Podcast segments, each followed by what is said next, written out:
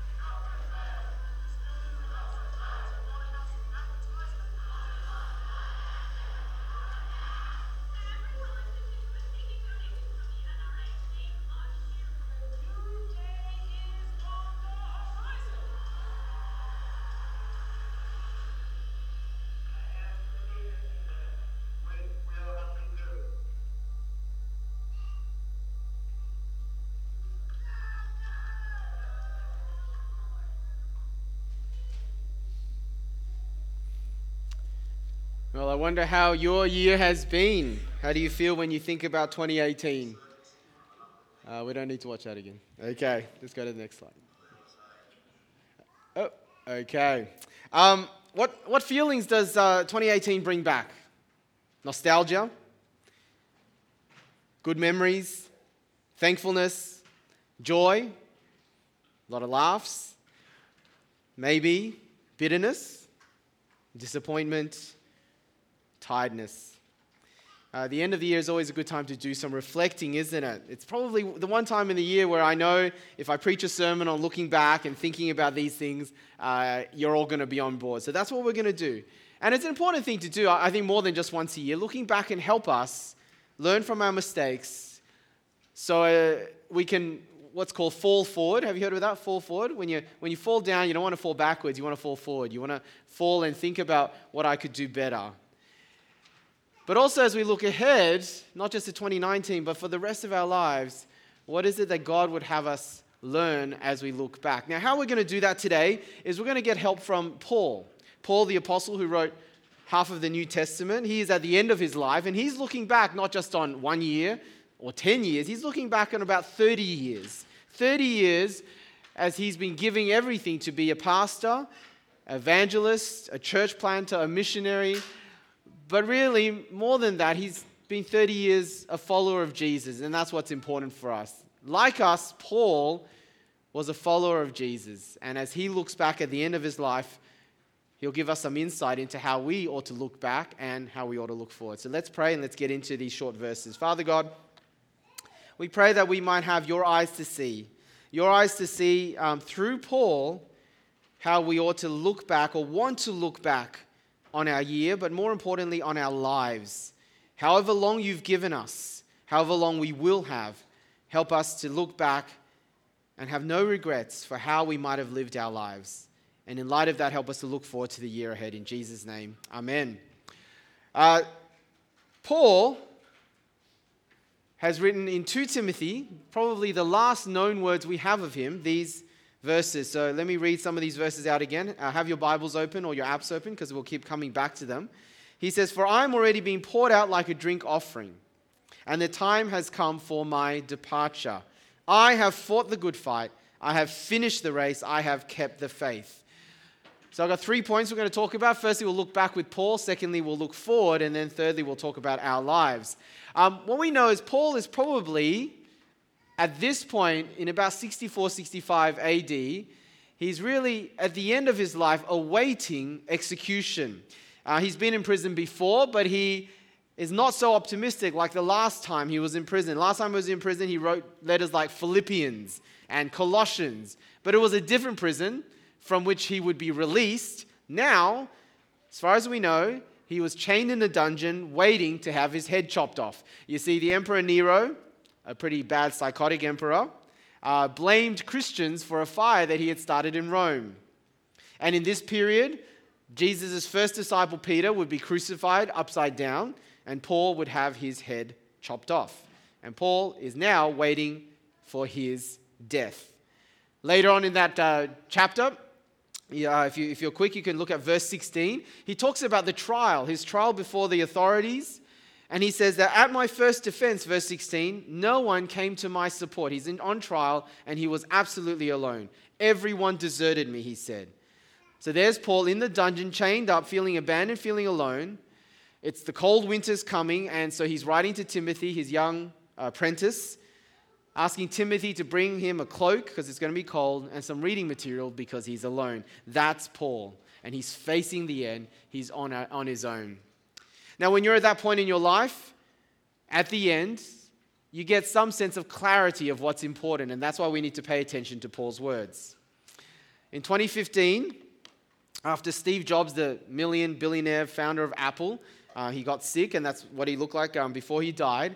Uh, after he did die, there was reported these words apparently that Steve Jobs had written. Let me read them out to you. He said, I reached the pinnacle of success in the business world. In others' eyes, my life is an epitome of success. However, aside from work, I have little joy. In the end, wealth is only a fact of this life I am accustomed to. At this moment, lying on the sick bed and recalling my whole life, I realize that all the recognition and wealth I took so much pride in have paled and become meaningless in the face of impending death. Now I know when we have accumulated sufficient wealth to last our lifetime, we should pursue other matters that are unrelated to wealth. There should be something that's more important. Treasure love for your family, love for your spouse, love for your friends.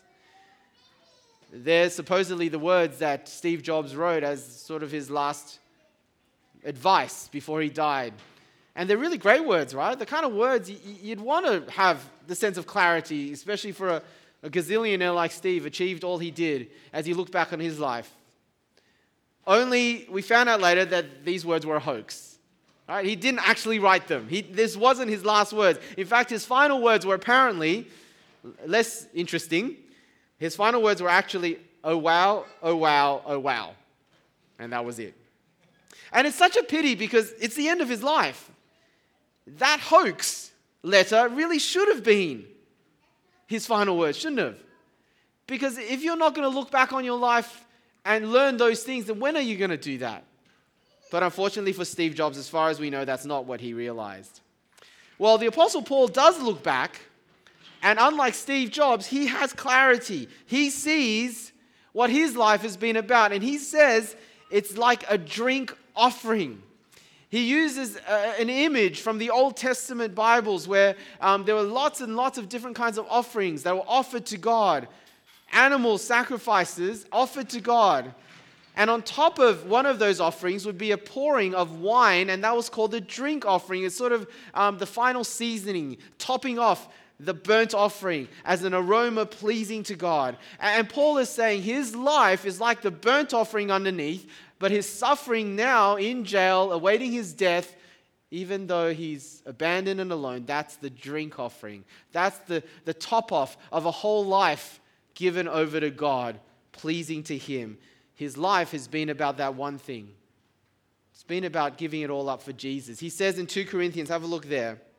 And this really sums up his life, right? Uh, what, what's he been compelled by? What's he been motivated by? For Jesus Christ's love compels us, he says. Because we are convinced that one died for all, and therefore all died. And he died for all, that those who live should no longer live for themselves, but for him who died for them and was raised again. You see, everyone has a choice. Whether you're a follower of Jesus yet or not, you can live for yourself, or you can live for the God who made you and loves you and gave his son to die for you and offers you forgiveness. By the way, if you're not yet a follower of Jesus, um, most of this sermon is kind of a little bit in house. Be talking to regulars, talking to Christians.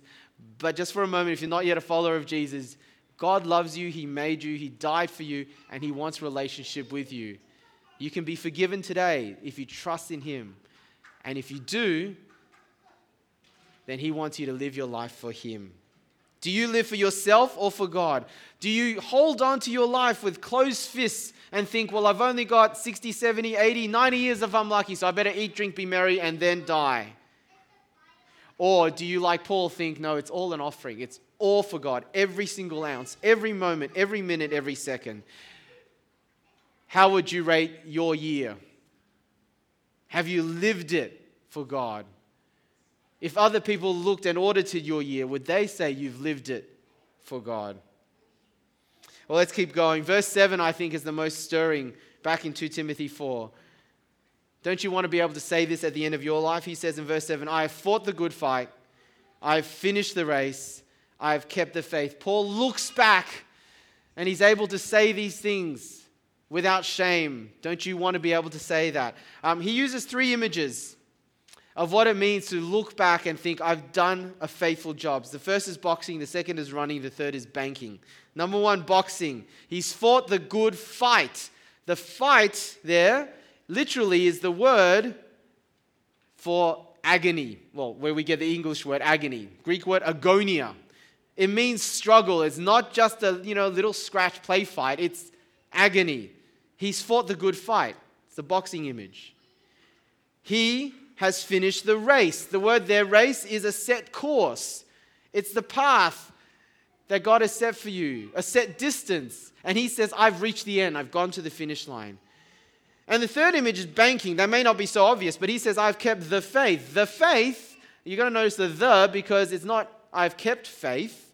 He's actually not talking about his faith, he's talking about the faith when the New Testament uses the faith, it's another way of saying the gospel, the good news of Jesus, the good news that's passed on to Paul. And he says, I've kept it pure. I've not let the false teachers corrupt it. I've preached it as faithfully as I can. I've kept the faith. It's like I've been given a deposit and I've made something of it. It's a banking image. All right, boxing, running, banking. I want you to notice three things about all of those images, especially as they come together. Firstly, all of them have a the, right? Not just the faith, it's the good fight, the race, and the faith. There's what's in English grammar terms the definite article, which means there's only one fight, there's only one race, there's only one faith. So even though every person is different, we all have the same journey. All right? Every follower of Jesus is different, but God has put us all on the same journey. There's only one fight, one faith, one race. It's a bit like the book Pilgrim's Progress, a classic if you don't know it. It, tells a story of, of Christian who makes his way to the heavenly city. Now, I used to have a copy of Pil- uh, Pilgrim's Progress, the kids' version, and it basically finishes halfway when Christian gets to the heavenly city. But if you read the Pilgrim's Progress, that's only half finished. Because after Christian makes his way to the heavenly city, then you hear about his wife and his kids who also make the journey, but they're making the same journey. Like the twists and turns are a little bit different for them, but it's the same journey. Everyone has got to make their way to the heavenly city. Right? There's only one journey for all followers of Jesus. God has mapped out the path for all of us. Which is actually why we need to hear from the Apostle Paul, because you might be thinking, well, this is Paul. He's like special. He's called to be a missionary, an apostle, a church planter. I'm not. I'm just an ordinary Christian. Well, you know what? Paul has the same journey mapped out for him and us. The details will be different, but we're still part of the same fight, the same race, holding on to the same faith. So that's the first thing to notice about these three things. There's only one of them. Number two, all of them have to do with endurance. Because only at the end can he say, I fought the good fight, I finished the race, I've kept the faith. So when we think about the three images boxing, running, banking you've got to think, well, boxing, it's not going to be UFC, MMA, you know, you know um, mixed martial arts. Uh, in mixed martial arts, it's basically only three rounds, and often they finish really quickly. If you've ever watched UFC and really been disappointed because the knockout happens like that, right? The fastest is eight seconds in round one. This is not what he's talking about. The kind of fight he's talking about is like the 1975 thriller in Manila between Muhammad Ali and Joe Frazier, which went for 14 rounds. Uh, at the end of this fight, they were both so tired they could barely hit each other. That's the kind of fight we're talking about endurance, long fight, dragged out, the full 15. And so, race is not going to be a sprint. It's going to be what Pastor Marshall used to do, which was marathons, right? Hours and hours of grueling pain just to get to a 42 kilometer finish line. Crazy, if you ask me. But that's the kind of race we're talking about. Keeping the faith, well, it's not going to be a short term deposit. We're looking at a nest egg, all right? We're looking at your superannuation. It's long term. The key with all of them is you've got to finish and you've got to be faithful to the end. Endurance is the key. The third thing to notice is all of them have to do with pain in some way, especially the first two. Remember, fight is the word agony. All right, it's, it's not a play fight. It's not like scratch each other kind of thing. All right, it's real, tough struggle, fight in the trenches kind of thing. Marathon, right, it's just pain after pain, mile after mile after mile. And the banking image, well, this is a long term deposit, and so you won't be able to enjoy its fruit until right at the end. Right, so this is all about delayed gratification pain now, suffering now, reward later. And so, if 2018 for you has been one of struggle and pain and disappointment, I kind of want to say to you that's probably normal. Right? Keep running, keep pushing on, keep fighting. That's what it's supposed to be like. It's supposed to be hard. But with God's grace, we're supposed to endure until the end. But the other thing to remember is we're not doing this on our own. All right, in order to get to the end, we're going to need each other. I'm going to show you a photo. The photo is uh, from the 2016 Olympics. I don't know if you remember this. In the 5,000 meter heats, a New Zealander, Nikki Hamblin, during the heats, falls down, accidentally trips up an American, Abby D'Agostino. So Nikki trips up Abby, and you'd expect Abby at that time to be pretty annoyed maybe say a few bad words to Nikki before running off. That's not what happens. Abby refuses to continue the race. Instead, she sacrifices her race to turn back around to help Nikki, who had tripped her up. And this is them hugging after the race. Neither of them finished within qualifying ranks. But Nikki was so thankful to the American, Abby, and she says after the race, that that girl is the Olympic spirit right there. I went down and I was like, what's happening? Why am I on the ground? And then suddenly this hand on my shoulder says, and the voice says, get up, get up, We have to finish this. Of course, that was Abby talking. And Nikki says to Abby, Yep, you're right. This is the Olympic Games. We have to finish this. It's about finishing. Right, you don't have to come first, you just have to finish. But God gives us each other. Which means that this church, making the effort, making the effort to connect with each other is really important. Right? Making the effort. I mean, Hongi and Trav talked about making lots of effort to connect, and we're really sorry that we haven't met all of your needs. Um, but even with your particular needs, you've really made the effort to connect. So that really gives the rest of us no excuses, right? If you haven't been part of a CG, if you haven't made the effort to really get into the community with each other's lives, then can I urge you in 2019 to make the effort to connect? Church is much more at this church than the Sunday gathering. It's about what we do midweek, it's about doing life together, it's about loving each other, sharing, praying together. So make the effort to connect because you're going to need each other to finish the race. So that's looking back with Paul. My second point, much shorter, uh, looking forward. You see how um, verse 8 goes from looking backwards to looking ahead? He says, verse 8, There is now in store for me the crown of righteousness, which the Lord, the righteous judge, will award to me on that day. And not only to me, but also to all who have longed for his appearing. Right, there is an end to the fight, there is a finish line to the race, there is a cashing in of the deposit, and that is when Jesus returns. And a few weeks ago, Pastor Don preached on the second coming. Colossians 3 says, that as followers of Jesus, our life is hidden with Christ in God. When Christ, who is your life, appears, then you will also appear with him in glory. All right, the cost and the agony is great, but the glory is coming. The reward is going to be greater. And the reward, says Paul in verse 8, is the crown of righteousness. The of probably means that is, the crown which is righteousness. God is going to award us with his own perfect, pure, holy, beautiful, glorious righteousness on the day where we will shine like stars in the universe. No matter what you've done in this life, no matter how many regrets, no matter how guilty or stained you feel, on the day that Jesus returns, He's going to take all of His perfection, He's going to put it on you like a beautiful white coat, and none of your stains will be remembered. That's your crown. Look forward to that. And so, really, the future is about perspective. And that's why we need to look to the future. Because you know what? Eternity, and if you're a follower of Jesus, you're going to be spending eternity with Him. And that'll give you a perspective that you won't see now. Perspective even on the pain. It's like climbing a high mountain. And Julie, do you recognize your photo?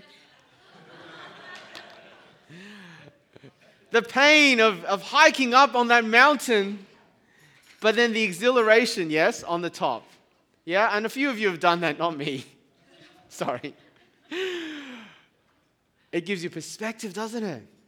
As you look down over the world below you, you can even see the trail that you struggled up. But it's all worth it because the top gives you perspective. Well, eternity is going to give you perspective, friends. You talk about 80 years, 90 years on this earth. It seems like a long time. What about 80 million years into the future? 90 billion years into the future? So long into the future that years doesn't even, like, the word doesn't even have any meaning anymore because it's eternity. You won't care about the last, well, the first 80 years of your life, will you? When you are 80 billion years in heaven.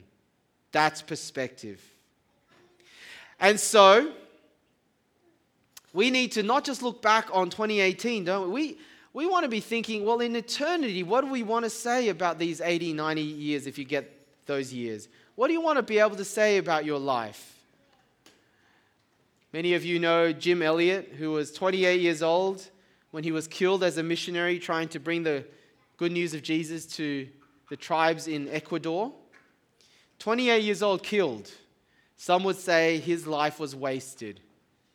Well, he thought differently because his famous quote, and you probably know because I've used it like a billion times He is no fool who gives what he cannot keep to gain what he cannot lose. People would say he's an idiot. for sacrificing his life, his marriage, his family. He says, No, you're not a fool if you're going to give what you can't keep anyway, because 80 billion years into eternity, you can't keep these things your wealth, your job, your privileges. Nah, it's all gone anyway. But if you give them up to gain what you cannot lose, and for him, that wasn't just about his eternity, it was about the eternity of others. He says, Well, that's worth it. It's worth every single day. Or for him, all the days that he gives up on. Do you think this was the 1950s? Okay, so what? Almost 70 years ago. He's been 70 years into eternity.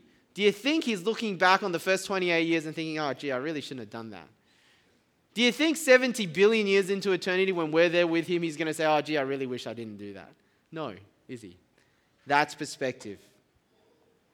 So, my final point I wonder what you think is the most famous sermon preached this millennium. I can say this millennium because it's only been 18 years into this millennium, so it's quite easy to judge 18 years. Um, I reckon the most famous sermon, or at least one of the most famous sermons this millennium, was preached, not by me, of course, but by Pastor John Piper on the 20th of May, year 2000. It was a famous sermon that he preached to 40,000 university students at a conference. I'm going to show you seven minutes of that sermon. You might recognize it, but I reckon it summarizes so much of what we need to hear today. I'm really hoping and praying, and I have been praying this week, that it would speak to you as much as it spoke to me. Let's have a look.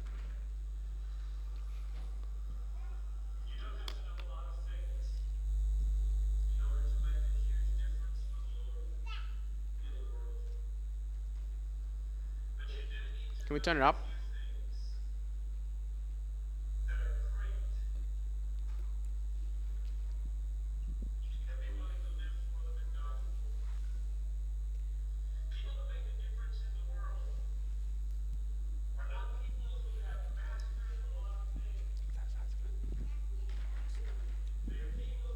okay.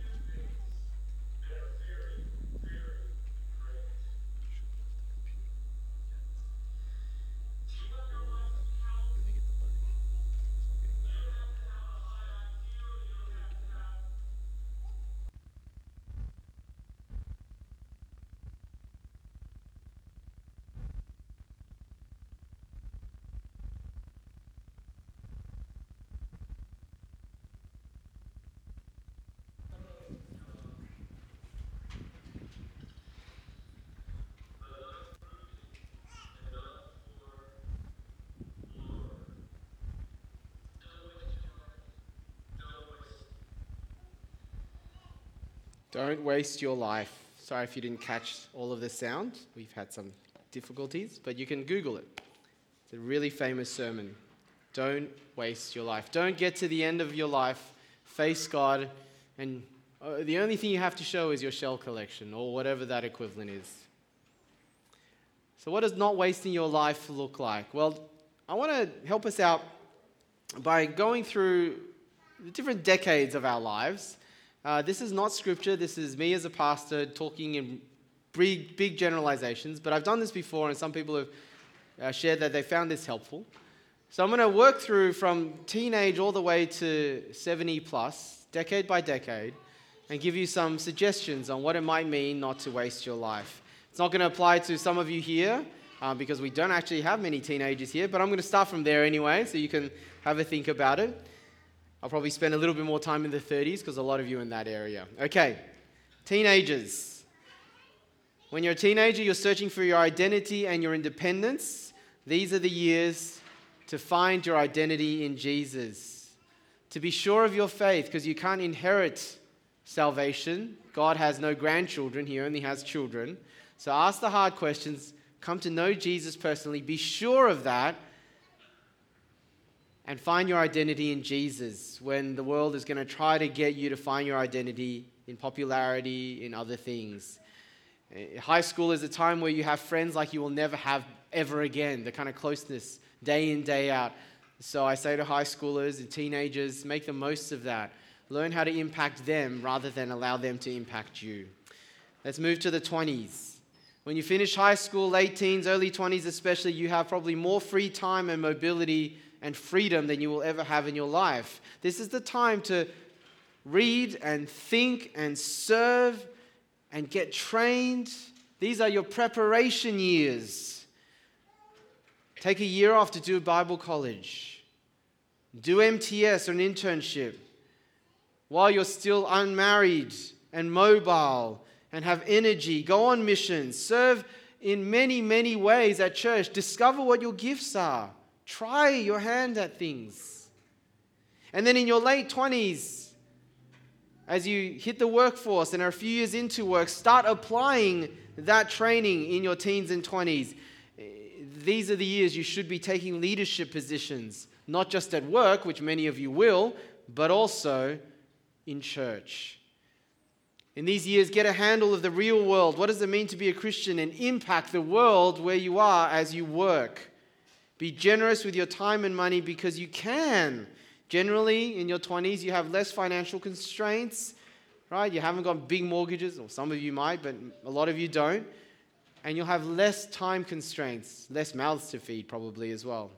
Your 30s. In your 30s, your career is just taking off. For most, their Christian life now just peters away.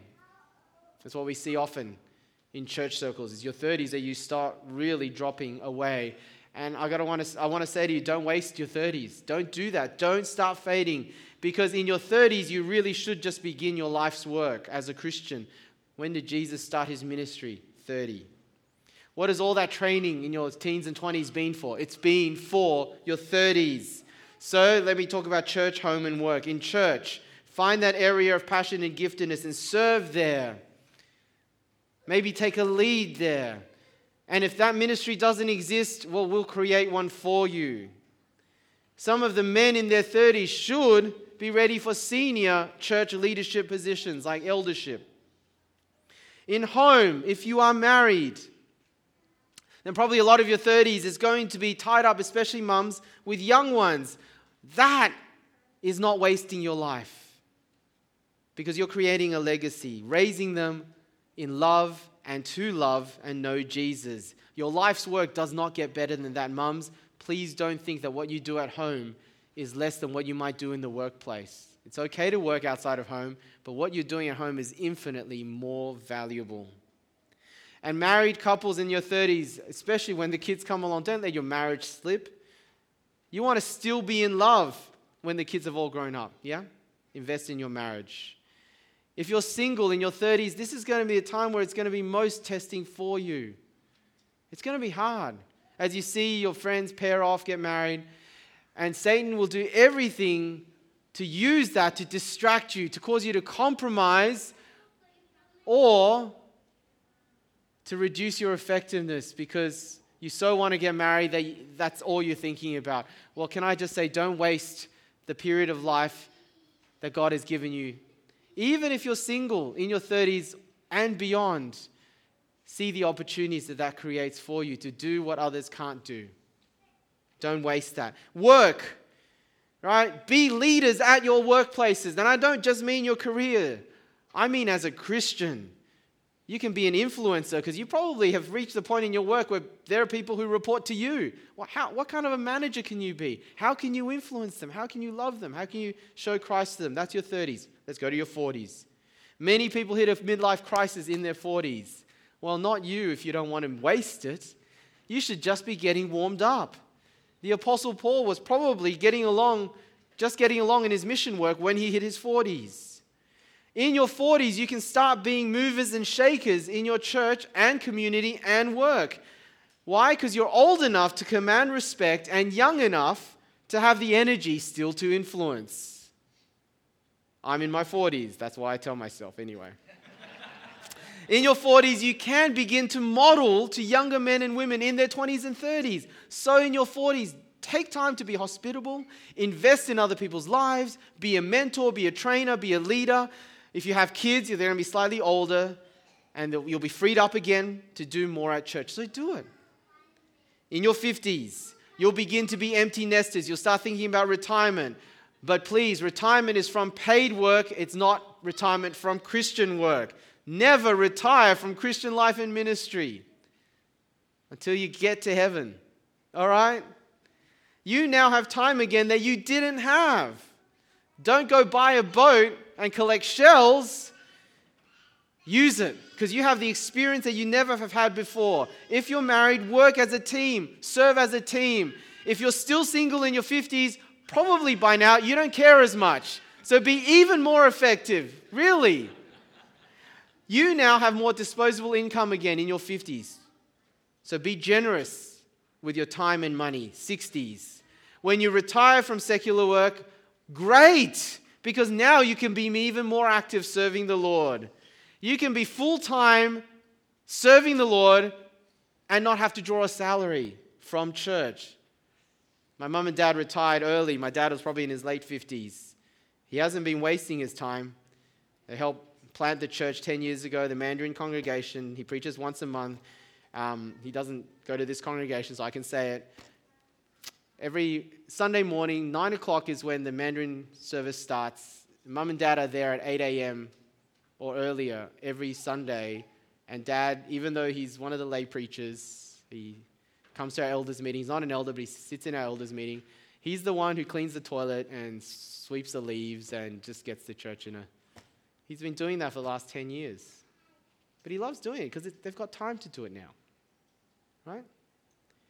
And you may not lead a Bible study, but you can certainly host a Bible study because you probably have a home. A couple in my old church, um, they're called Jim and Jeanette. When they were in their 60s and now in their 70s, what they did was they thought, we're going to invest in newly married couples. So every year, they invite five or six newly married couples, and in the whole year, they would just invite them over periodically, once every couple of months, have dinner at their place, and just open up the conversation. And I can tell you that these couples gain so much out of that. Are you in your 60s and married? You can do that. Are you in your 60s and single? You can do that for single people who are younger than you. Don't waste it. 70s and beyond, your health might be getting frail, but you still have a significant ministry. It may not be as active as before, but encouragement, writing to people, growing your knowledge and love for God by reading, and especially prayer ministry. How many saints I know in their 70s in frail health hold up the church by prayer? We'll only discover one day in eternity how much they do. And you're coming to the end of your journey, so invest in the legacy of others. Run right to the end. If God should give you 90 years plus, keep going until you have no more breath left. That's not wasting your life. Only one life till soon be passed. Only what's done for Christ will last. Let's pray. Heavenly Father, we, I pray that none of us who are followers of Jesus might walk away from today not challenged, not just about 2018, but about our lives. No matter what we've done with the year, even if we felt like we've wasted it or the, the last however many years, we pray that by your Spirit we might not waste a moment in the years and decades to come. Give us strength, we pray. In Jesus' name, amen.